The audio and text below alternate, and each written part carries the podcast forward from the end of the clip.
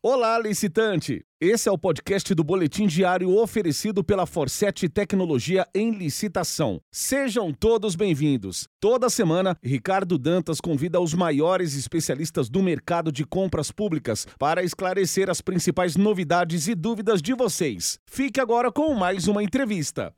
Olá! No Boletim Diário de hoje, nós estamos aqui com ele, que é pregoeiro e presidente da comissão permanente de licitação e supervisor de licitações, disputas eletrônicas do Ministério Público Federal da Paraíba, professor no tema licitações e administrador do perfil que eu já peço para colocar aqui, gestão licitação. É com muito carinho que recebemos o professor Leonardo Mota. Seja muito bem-vindo, professor.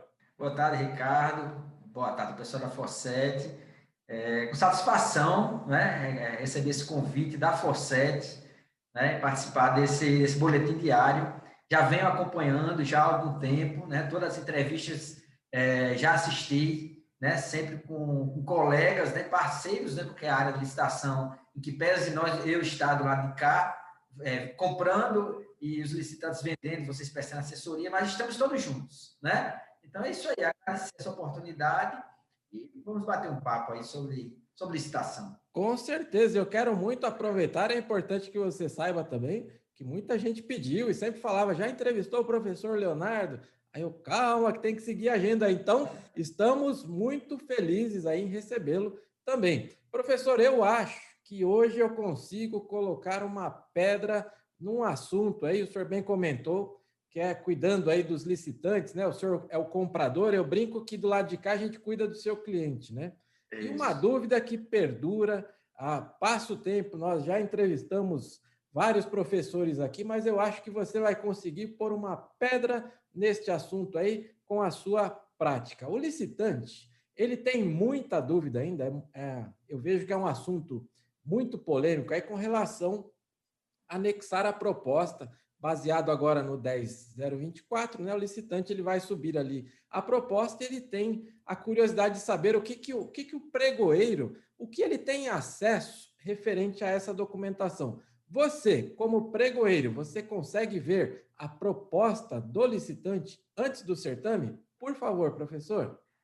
Pois é, Ricardo. É, essa nova metodologia do decreto, né, a nova previsão do decreto, ela impactou, como a gente tem acompanhado aí, todas as esferas, né? E por tabela, então aquele fornecedor que trabalhava simplesmente com o município, com o estado, ou que trabalhava só com a administração pública federal, ele agora, ele, dizer, ele ficou globalizado, porque agora a regra ficou basicamente única, né? Quando se utilizar recursos federais, de forma que a esfera estadual e municipal vai ter que utilizar, e com isso, aquela regra que nós tínhamos, o decreto federal, que geralmente era feito copiar, colar né, em muitos decretos de outras esferas, né, do, do decreto 5450, que a regra anterior qual era? Né? É, Iniciava-se o, o, pregão, né, o, o licitante preenchia sua proposta lá com campo, simplesmente, iniciava-se no Compras-Net, nós estamos falando aí do, do Compras-Net, a fase de lance, em seguida, o pregoeiro é, convocava a primeira colocada, e aí sim o pregoeiro pediria, pedia a proposta atualizada do vencedor, e nesse momento é que o pregoeiro analisava, né, é, solicitava a documentação de habilitação e analisava o CICAF.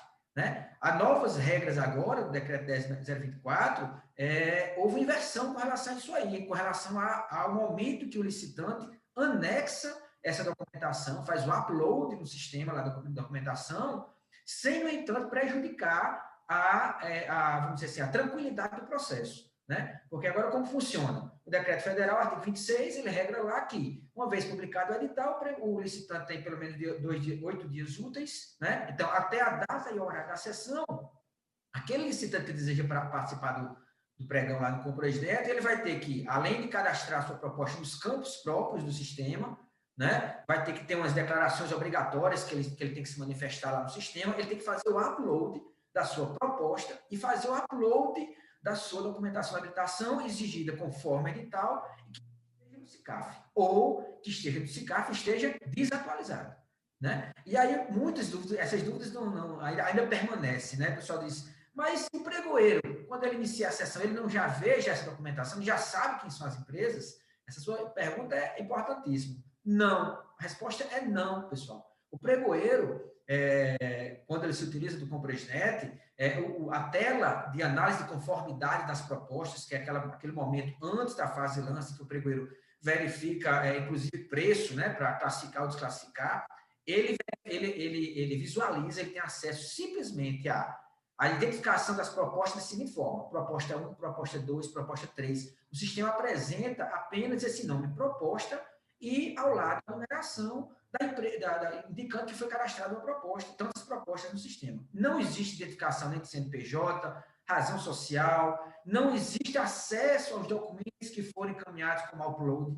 O pregoeiro não tem acesso à proposta anexada, o pregoeiro não tem acesso à documentação de habilitação anexada ele só tem acesso à informação proposta 1 de cada item e acesso a quê? Ao valor da proposta, que é aquela licitante que o pregoeiro não sabe quem é, cadastrou, e o campo texto lá, que é o campo da descrição. Né? Então, essa é importantíssima essa informação, porque nós não temos acesso. Pregoeiro, nem na fase de lance. Então, transcorrer a fase de conformidade, iniciou a fase de lance, o pregoeiro também continua sem acesso.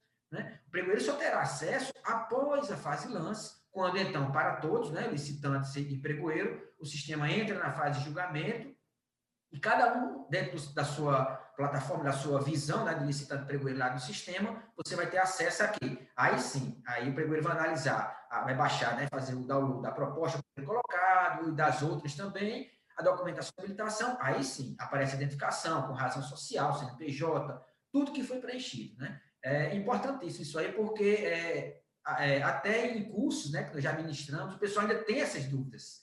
Né? Mas não é semelhante, porque é, é, se nós recordarmos, é, no início, no início do ano passado, final do ano passado, a ideia né, de que foi comentada é que o, essa nova metodologia se assemelhava ao pregão presencial. Né, presencial, é. Presencial, né?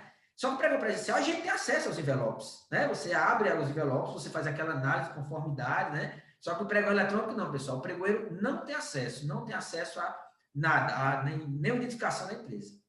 Aqui a gente faz uma, uma brincadeira que fala assim, né? Deixa de ser preguiçoso, você não queria era preparar toda a documentação para participar dos eletrônicos, né? Exatamente.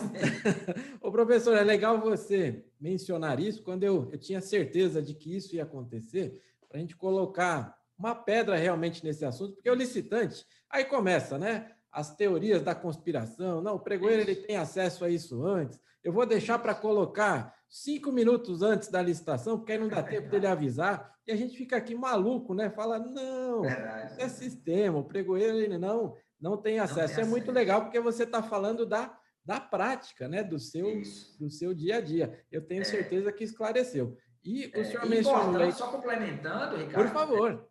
É importante é, é, enfatizar a segurança que o sistema traz para os dois lados. E para o pregoeiro, porque muitas vezes esse questionamento né, que você trouxe aí dos licitantes questionar, essa estratégia, né? De achar que o pregoeiro vai ver e não quer anexar logo a proposta, sei lá, três dias antes, e que isso aí, inclusive, pode impactar numa, numa análise de custo, numa, não esquecer em algum documento de habilitação, né? Para o pregoeiro é bom, porque é uma segurança, o pregoeiro está lá isento de saber quem participa, né? Agora, assim, só para finalizar o raciocínio, a gente sempre lembra o seguinte, pessoal, leia o edital. Porque, Ricardo, a gente, nesse período, nesse um ano de decreto, a gente tem acompanhado alguns editais, né? E aí nós temos ainda visto alguns editais com o velho copiar colar do texto anterior do decreto 5450, e que diz lá, a proposta não deverá ser identificada, várias, algumas regras, né, que não se aplicam no novo no novo decreto. Tem alguns editais até mencionando 54,50, viu? Pois é, exatamente. Então, assim, não, pessoal, anexo a proposta lá, agora leia o edital. E outra, qualquer dúvida do edital, usa-se o quê? Pedido de esclarecimento. Não entra na licitação com dúvida. Né? Isso aí é a regra básica para qualquer licitante. Sensacional. Tinha certeza que ia ser uma aula. E, professor, eu tenho que aproveitar aqui a sua agenda e eu vou gravar três vídeos. Então, você que está acompanhando aqui conosco, já gostou desse primeiro? Corre lá para o segundo vídeo, que lá eu também vou explorar um pouco mais aqui do professor no pós. E aí, do vencedor, o que o pregoeiro tem acesso, mas é só no próximo vídeo. Já deixo aqui o contato do professor no Instagram, com vários desafios que ele coloca lá também. Nós falaremos disso no final e corre lá para o próximo vídeo. Por enquanto, muito obrigado, professor. Este foi o podcast do Boletim Diário disponível no Spotify, Google e Apple Podcasts, Castbox e no seu agregador de podcasts preferido. Não deixe de seguir licitaforsete em todas as redes sociais e acessar www.elicitação.com.br para começar a vender ao governo com a gente.